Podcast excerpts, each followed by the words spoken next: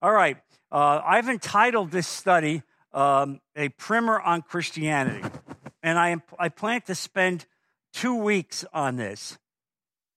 And my, my thinking on this is that I know that many of you understand uh, much of these basic principles, but I really wanted to give you one place where you would have something so that as you leave here and engage people in conversation, I want you to be able to discuss Jesus in depth.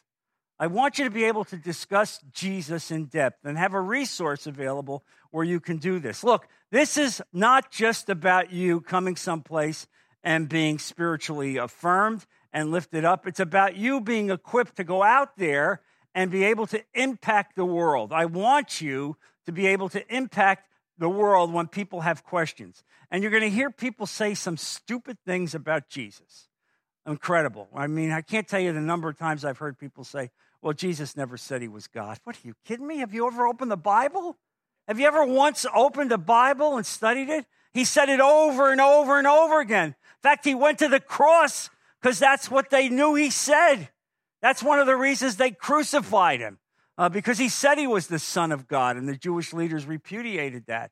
And so, look, we stand here today to be educated. God wants you to be educated. He wants you to be prepared so that you can go out in the world and respond to those people who don't know what they're talking about. And I want you to be able to do that and do it in love. And so you have the outline in front of you. I'm going to work through this outline. And so one of the things that I say right up front is, why is Christianity so different from every other religion in the world? And the reason for that is that it's predicated on Jesus Christ, all right? Jesus Christ. There was only one person who defeated death. There's only one person in the history of the world who walked out of a tomb and walked among the living for forty days, and hundreds and hundreds of people saw him. There's no other person. Muhammad didn't do it. Buddha didn't do it. No religious leader did it. Only Jesus Christ. All right? And so that's what makes our, our religion different. Uh, and his, his uh, birth and coming were prophesied for thousands of years. Prophesied. And the entire Bible was written to support Jesus Christ. And so you have a book inspired by God himself speaking about this man to come, from Genesis to Revelation, in every way, and he walked in this world. He became a human being. He gave up his life as a perfect sacrifice for us, once and for all, on a cross. There is no other religion like this. Make no mistake about it. That's what separates this religion from every other religion. And look, we can respect people. We don't put people down. But don't ever say, don't ever say that there are a thousand ways to God. There are not a thousand ways to God. Why would God bankrupt heaven to send Jesus to this world? Why would he do that if there were a thousand ways? Because God knew that only one perfect sacrifice, God himself in a human form on a cross, would free this world from sin and allow each and every one of us to be part of the kingdom of God and to spend eternity with God and with your families. That's the answer, not a thousand ways. And so, look, we don't say it angrily, or we don't try to put people down, but we need to correct this in every possible way. And, you know, I, and, I, and I, I come across this often. Uh, and, and what I say to people, and when they say that to me, you know, they say, John, you're an educated person. Doesn't that seem hypocritical? Doesn't that seem to be myopic? You're rather myopic, aren't you? That you think that what you're doing is the only way. And your response on that should be very simply this: it's not my opinion. It's not my opinion. I bow to this book. This is what the Bible tells me. I believe the Bible is written by God. And it makes it very clear that, that Jesus said it. Jesus said it. There's only one way to the Father, and that's through me. And so it's not my opinion. I read the words. I'm not trying to be hateful. I'm not trying uh, to be uh, limiting in any way or hypocritical. This is what the Bible has told me. And so that's what I want you to focus on. That's why this needs to be studied. That's what separates Christianity from every other religion in the world. And so let's start by taking a look at, at Second Corinthians chapter five. Paul speaks about our responsibility as Christians. Um, and verse twenty. We are therefore Christ's ambassadors, as though God were making his appeal through us. We implore you, on Christ's behalf, be reconciled to God. How about that? We are the ambassadors from God. Can you imagine that the God of the universe has called you to that high calling? You're an ambassador. I mean, really. He has taken us, puny, sinful humanity, and he has elevated us to the point that he's basically partnering with us to spread his word. He doesn't need us. He doesn't need us. He could go through the angels if he wanted to. But instead, God bows to his creation, and he says to us, I want you to be partners with me. And so we need to have, when we go and speak to people, uh, we need to have the same conviction uh, that Peter had when he affirmed in Matthew sixteen. And let's turn and look at that, because these verses are important. Matthew sixteen. Matthew sixteen. Let's look at it from starting with verse thirteen. When Jesus came to the region of Caesarea Philippi, he asked his disciples, who do people say the Son of Man is? And by the way, you know he knew the answer. They, they replied, some say John the Baptist, others say Elijah, and still others Jeremiah or one of the prophets. But what about you, he asked, who do you say I am? Simon Peter answered, you are the Christ, the Son of the living God. Can you imagine the power of saying that to Jesus Christ? You are the Christ, the Son of the living God.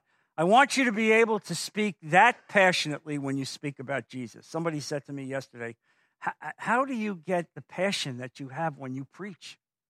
Well, I, I, I almost didn't know how to answer that. How could you not be passionate? How could you not? It's like Jesus said when he went into Jerusalem. Do you remember on the last day as he's going in and the crowd was going, Hosanna and Hosanna, and they said, well, what happens if, if these people didn't do this, Lord? What would happen? He said, then the very stones would cry out. The very stones would cry out. That's what this is about. You are involved in a life and death situation. It's like you're dealing with people who are on the very precipice of death, and God has called you and given you the responsibility to give the message of salvation. How can we not be passionate? Really, honestly, all right? And that's what you need when you be able to speak to people, that they see really how, how full of the Holy Spirit that you are and how committed you are. And so when he said that, thou art the Christ, that was in Greek, and that Greek word came out of the Hebrew, and it meant thou art the Son of God, the very Messiah, the very Messiah, recognizing that's who Jesus was. Uh, and, and, you know, it's amazing when you see the response of Jesus there to that. He said, Jesus replied, blessed are you, Simon, son of Jonah, for this was not revealed to you by man, but by my Father in heaven, by my Father in heaven. And so there it is, the revelation of fact that who Jesus is is revealed by God through the Holy Spirit. It's the same today. And so when you speak to people about who Jesus is, I want you to know that God will reveal to them, even as you give them the words, God will reveal to them through the Holy Spirit who Jesus is. We don't save anybody, but we bring the message of hope. That's what we are. We are the ambassadors. And so we have to understand this. Um, and so this this becomes important uh, for you as you understand this. Um, and one of the phrases that the Bible says is, in him was life, and the life was the light of men, the true light, which lighteth every man that cometh into the world. Let's take a look at that. Look at the Gospel of John, chapter one. This becomes an important verse when people want to know about Jesus. And here's the thing when you understand this. The light about Jesus is in the heart of every person born in this world. I want you to understand what I just said. It means that the basic understanding subliminally about Christ is implanted in the very D N A of people coming into the world. He is the light. He is the light that lighteth the heart of every man that cometh into the world. Look, look in John chapter one. Uh, verse four, beginning with verse three. Through him all things were made. Without him nothing was made that, it, that has been made. Let's stop with that. He was the creative agent designated by God the Father to create the universe. How about that? How about that? How about the fact that you're Jesus, as he walked in this world, putting every foot down on every piece of dirt and climbing every mountain as he was there, knew that he created this world. Can you imagine that? Knew, knew that he was part of the creation of humanity, even as humanity rebelled against him. Every single piece of creation, from the dirt, from the mountains, to the oceans, to the planets, to the sun, to the stars, was created by Jesus Christ. Through him, through him, all things were made. And this is the message that we have to give to the world. In him, verse four, was life, and that life was the light of men. How about that? Through him was that life, and that light was the, the light of men, meaning that God planted Jesus, the understanding of Jesus, implicitly within the very D N A. Then look at verse nine. The true light that gives light to every man was coming into the world. He is the light that gives light to every man coming in the world. It means that it's there. The switch is there. The, the implicit understanding of who Jesus is is already embedded in the D N A. What it needs is to have the switch turned on. You understand? To have the switch turned on. But that's the point uh, as we go out and teach this and understand this. And so here's the thing. As you see this world devolve, as you see disunity and division take place over the world, and you understand it, you understand really why we this world is desperate to need Jesus. Desperate, because without Jesus, there will never be unity. There will never be unity. There will constantly be division.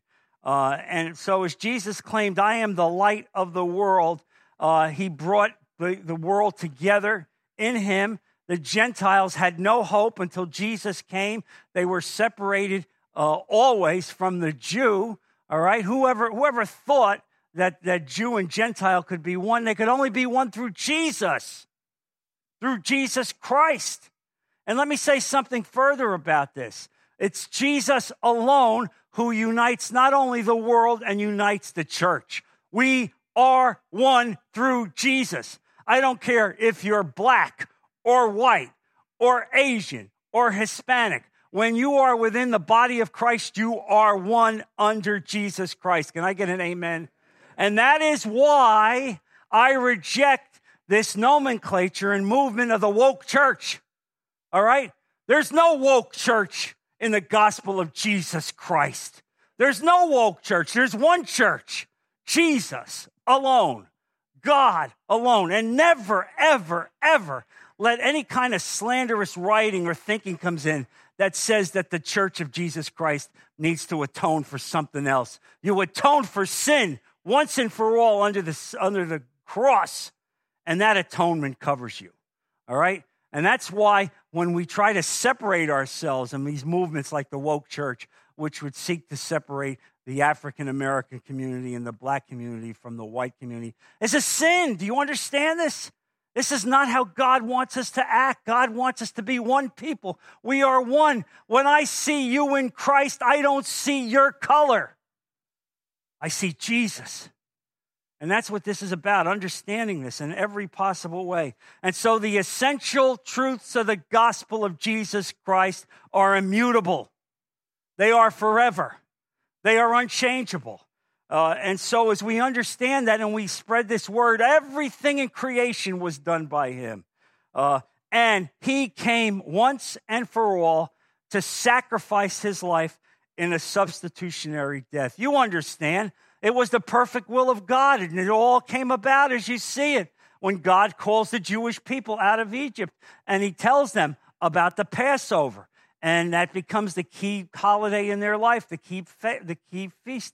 Day and how they had to come and understand that, and once a year had to bow and wash and make themselves ceremonially clean and have the sacrifice of the animals. And yet all of the animals in the world, all the blood in the world could not wash away the sins of humanity, only through the once and perfect sacrifice of Jesus Christ. could there be? Uh, and so we understand this and we teach this, and this is what we stand for. This is why we have hope. This is why we walk in the light of Christ. This is why we are happy. All right? It's not that we've had lobotomies. You understand? It's not that we're stupid or ignorant. We understand that there's sadness around us. We all experience it. We all have issues in our life. But here's the point. I see the cross. I know where I'm going. And I know at the end of the day, I'm going to be with Jesus. And so how can I not be happy? How can I not be happy? And how can we not convey this experience to a world that is destined, destined really and lost in such a way? I want you to turn, if you would, uh, to Colossians chapter one, verse fifteen. Colossians, verse fifteen. He, this is written by Paul now, he, Jesus, is the image of the invisible God, the firstborn over all creation. Let's stop right there. He is the image of the invisible God. Well, what does God look like? What is God like? Jesus.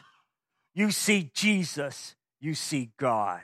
All right? That's why God sent him, uh, understanding it. That is who God is. He is Jesus Christ, uh, firstborn over all creation. For by him all things were created, things in heaven and on earth, visible and invisible, whether thrones or powers or rulers or authorities, all things were created by him and for him. Can that be any clearer? Can that be any clearer as to the magnificence of Jesus Christ, about his power? Not even the things in this world, the things of the universe, and yes, even heaven, even heaven. All things created by him. Look also at verse nineteen. For God was pleased to have all his fullness dwell in him. How about that? All of the veritable fullness of God resided within Jesus Christ. Now, he gave up much of the divine prerequisites when he walked in this world, and God would give it to him from time to time when it became important to advance the kingdom of God, when miracles and powers had to be exhibited.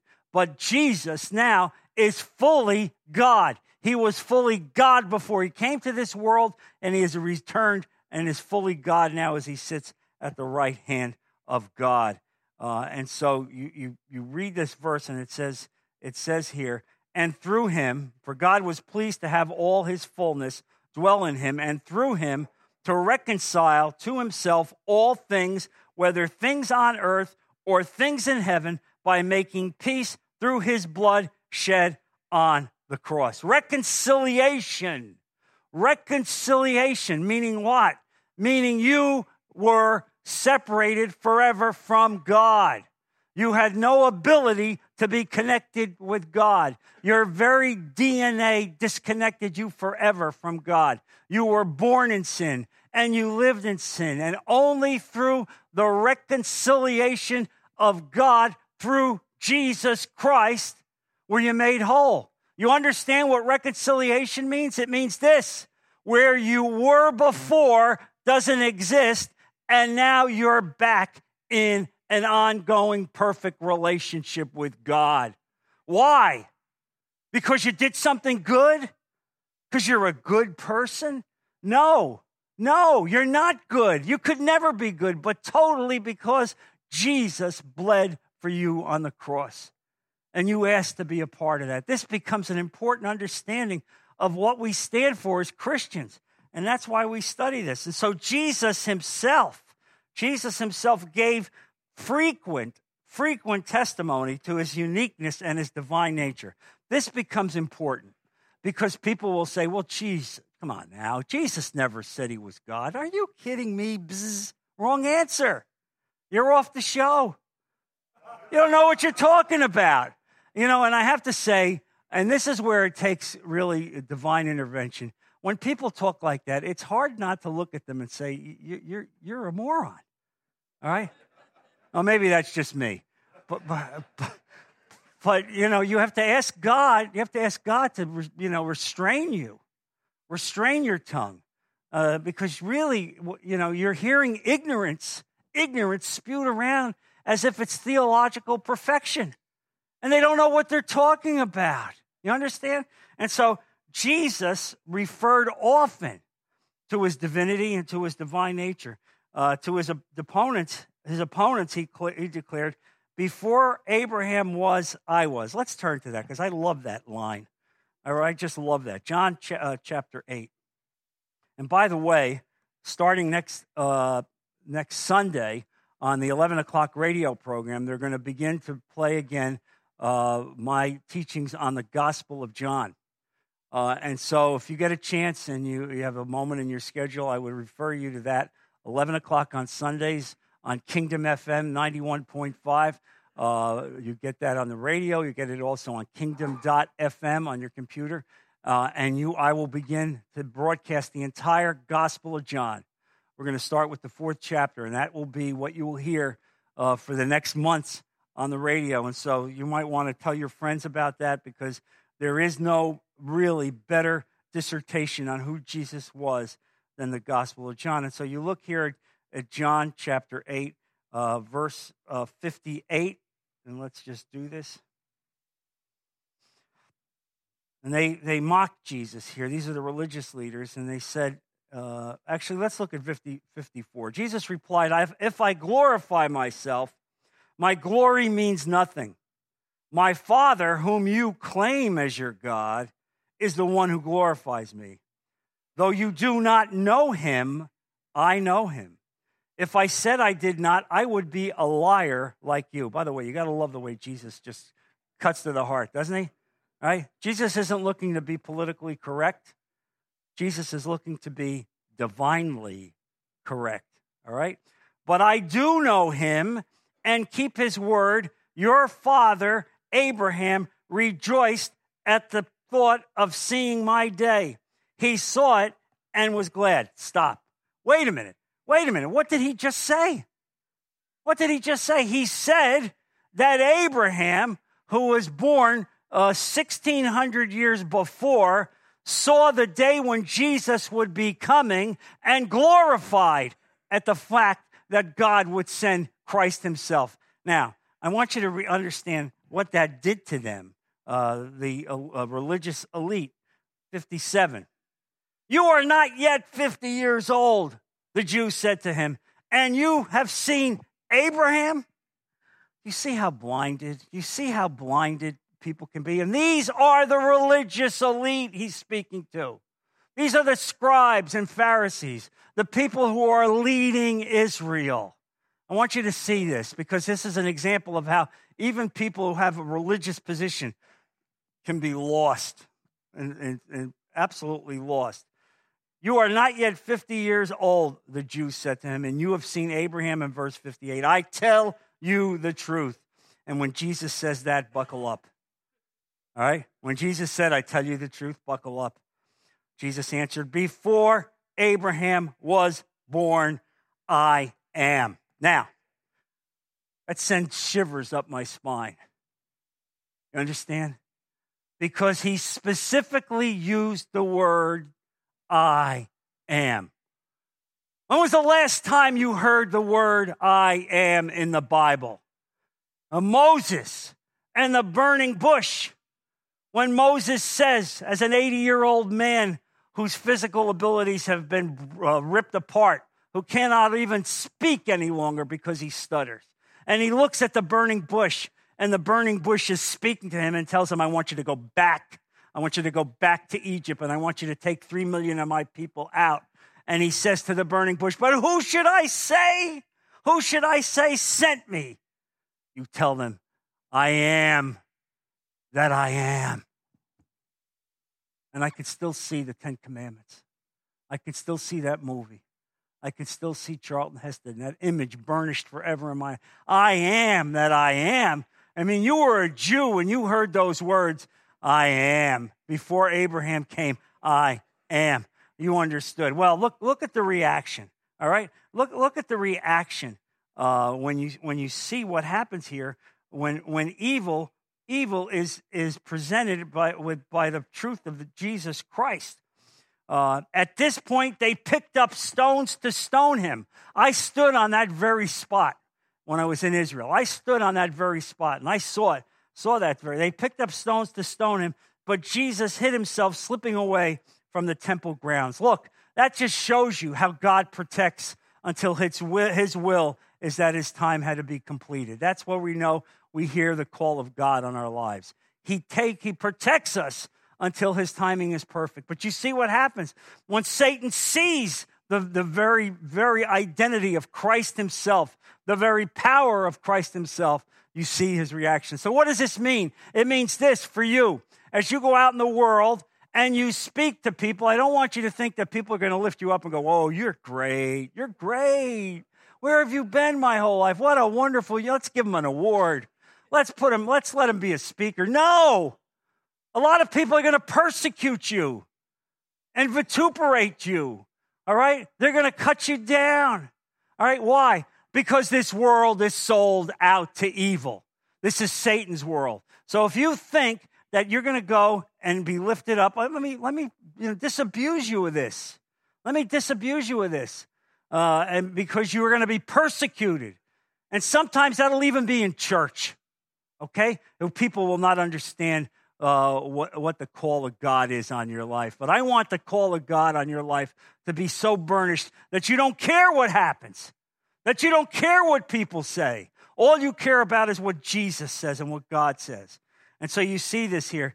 They clearly understood, the Jewish people understood it. This was a clear claim of divinity. He didn't min- mince words. He told them flat out, I'm God. I existed before Abraham. Abraham saw me. So make no mistake about it. The Jews of that period understood clearly and precisely what Jesus said. Look also, if you would, to John chapter ten. John chapter ten, verse thirty. And this is, this is important. Look at verse twenty-five. And he's speaking to the, the disbelieving Jews. Let's talk about that. Uh, and so... Uh, they said in the in the sentence before, they said, if you are the Christ, tell us plainly. How about that? Not plain enough? What am I speaking a foreign language to you people? I mean, that's amazing, isn't it? Tell us if you're the Christ. Tell us plainly. Jesus answered, I did tell you, verse twenty-five, but you do not believe. The miracles I do in my Father's name speak for me, but you do not believe because you are not my sheep. My sheep listen to my voice. I know them, and they follow me. I give them eternal life, and they shall never perish. No one can snatch them out of my hand. My Father who has given them to me is greater than all. No one can snatch them out of my Father's hand. I and the Father are one. You can applaud for that.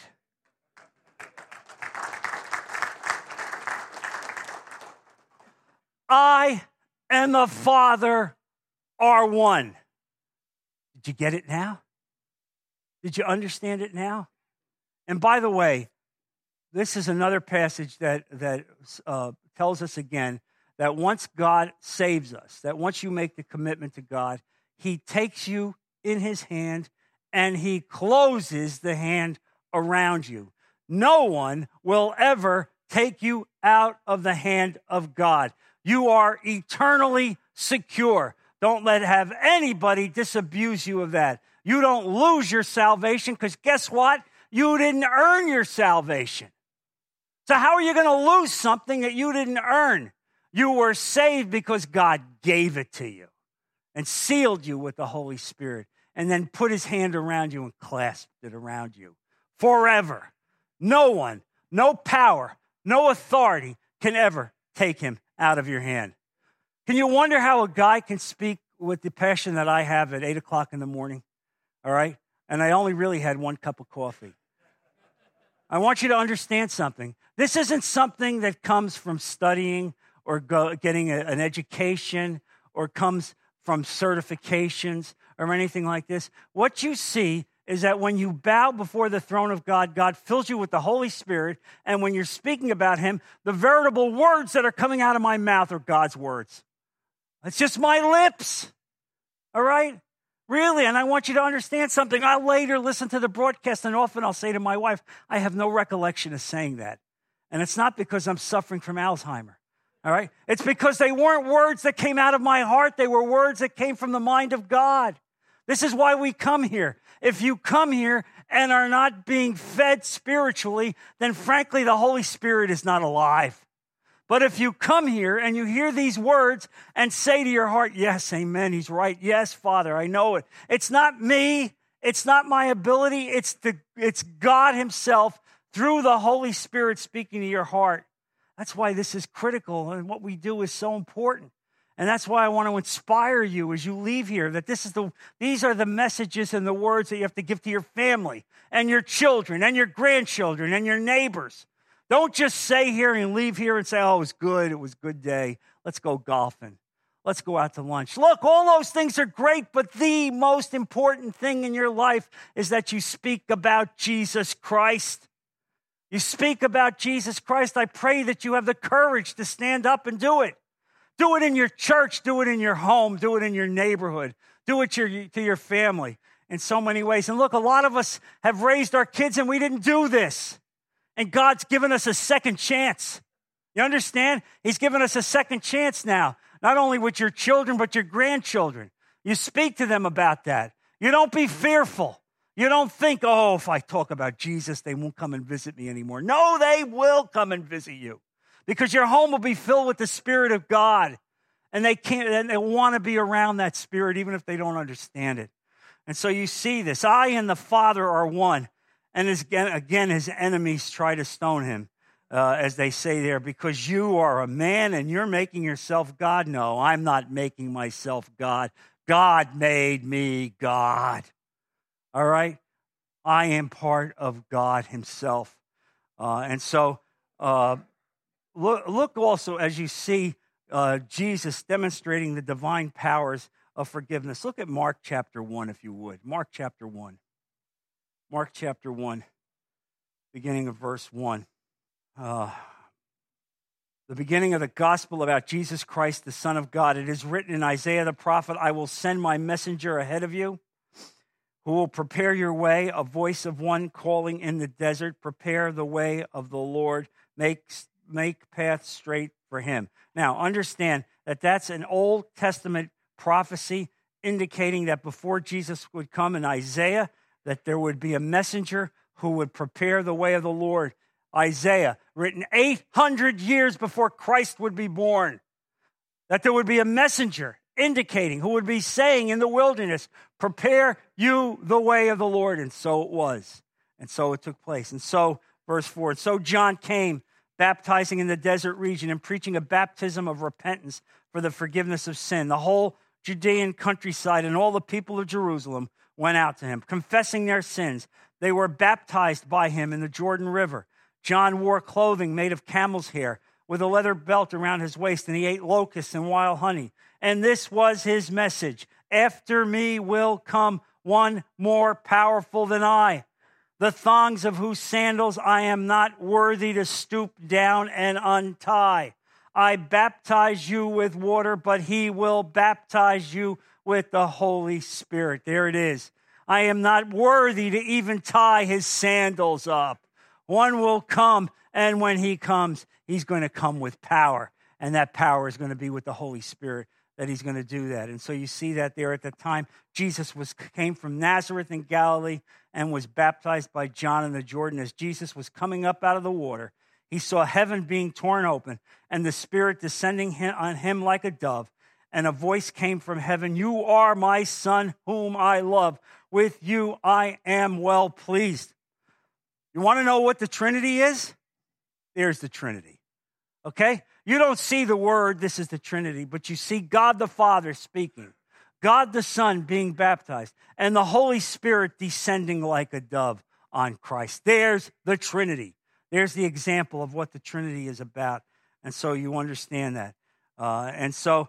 Uh, Jesus even made it even more specific in John chapter nineteen. Let's look at that. John nineteen. Again, people say, well, Jesus never said he was God. I'm only giving you a hundred different examples. All right, maybe I exaggerate, ninety. John nineteen, all right? Now we're in trial. Jesus is in trial, All right? Uh, and so uh, let's let's let's look at verse one. Then Pilate took Jesus and had him flogged.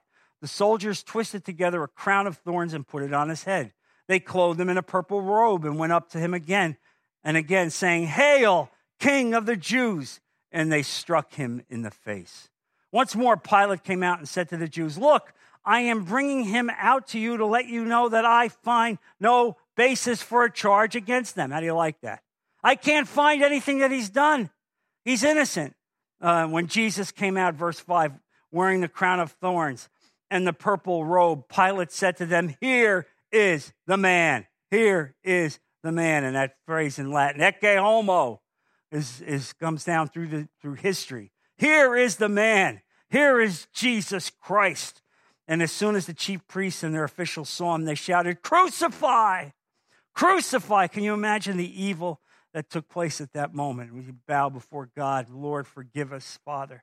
But Pilate answered, "You take him and crucify him. As for me, I find no basis for a charge against him." The Jews insisted, "We saw a law. We have a law, and according to the law, he must die because he claimed to be the Son of God." When Pilate heard this, he was even more afraid. How do you like that? You think God was working on Pilate? He was frightened because he saw what was happening.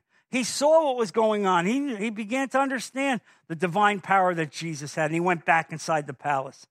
"Where do you come from?" he asked Jesus. Can you imagine that? "Where do you come from?" Uh, he asked Jesus, but Jesus gave him no answer. "Do you refuse to speak to me?" Pilate said. "Don't you realize I have power either to free you or to crucify you?" Um, and Jesus answered, you have, you would have no power over me if it were not given to you from above. Therefore, the one who handed me over to you is guilty of a greater sin." And so you see that. You see that, that they understood. They knew who he said he was. They knew he said he was the Son of God. Uh, and look now, go back and look at Luke twenty-two, verse seventy, all right? sixty-six. At daybreak, the council of the elders of the people, both the chief priests and the teachers of the law, met together, and Jesus was led before them. You understand this. He's now really in front of the Sanhedrin, all right? "If you are the Christ," they said, "tell us." Huh. He hasn't already told you over and over again? Jesus answered, "If I tell you, you will not believe me. And if I asked you, you would not answer.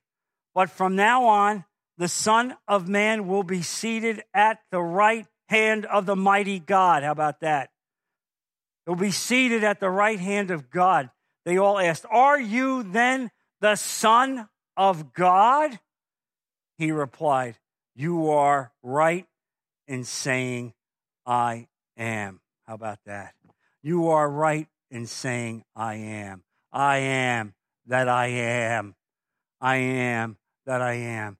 You've seen God. You've seen the Son of God. You've seen him do miracles. You've seen him said power. You've seen him over and over and over again tell you who he is and how he came. You were, you were told through the scripture that all things were created by him, everything in heaven and on earth and all the creatures and humanity itself. And here he is, this man who walked in this world with flesh, who has the ability To, to call on the divine powers, went to the cross as your once and perfect substitu- substitutionary sacrifice.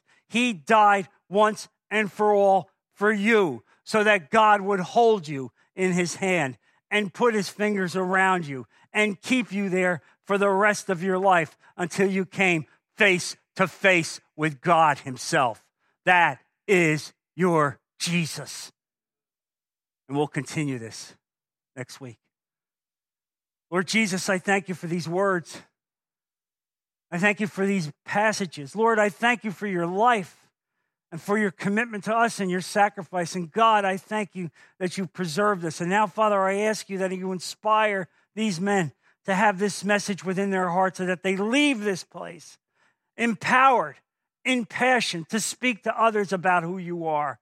As we stand on the precipice of a fallen world, Lord, we need to reach out to so many who need this message. Bless our people. Give them courage. Help us to articulate this to a world that's lost. Father, be with our men. Protect them this week and bring them back safely next week to continue the study of your word. We put all of this in Jesus' precious name. Amen. God bless you all.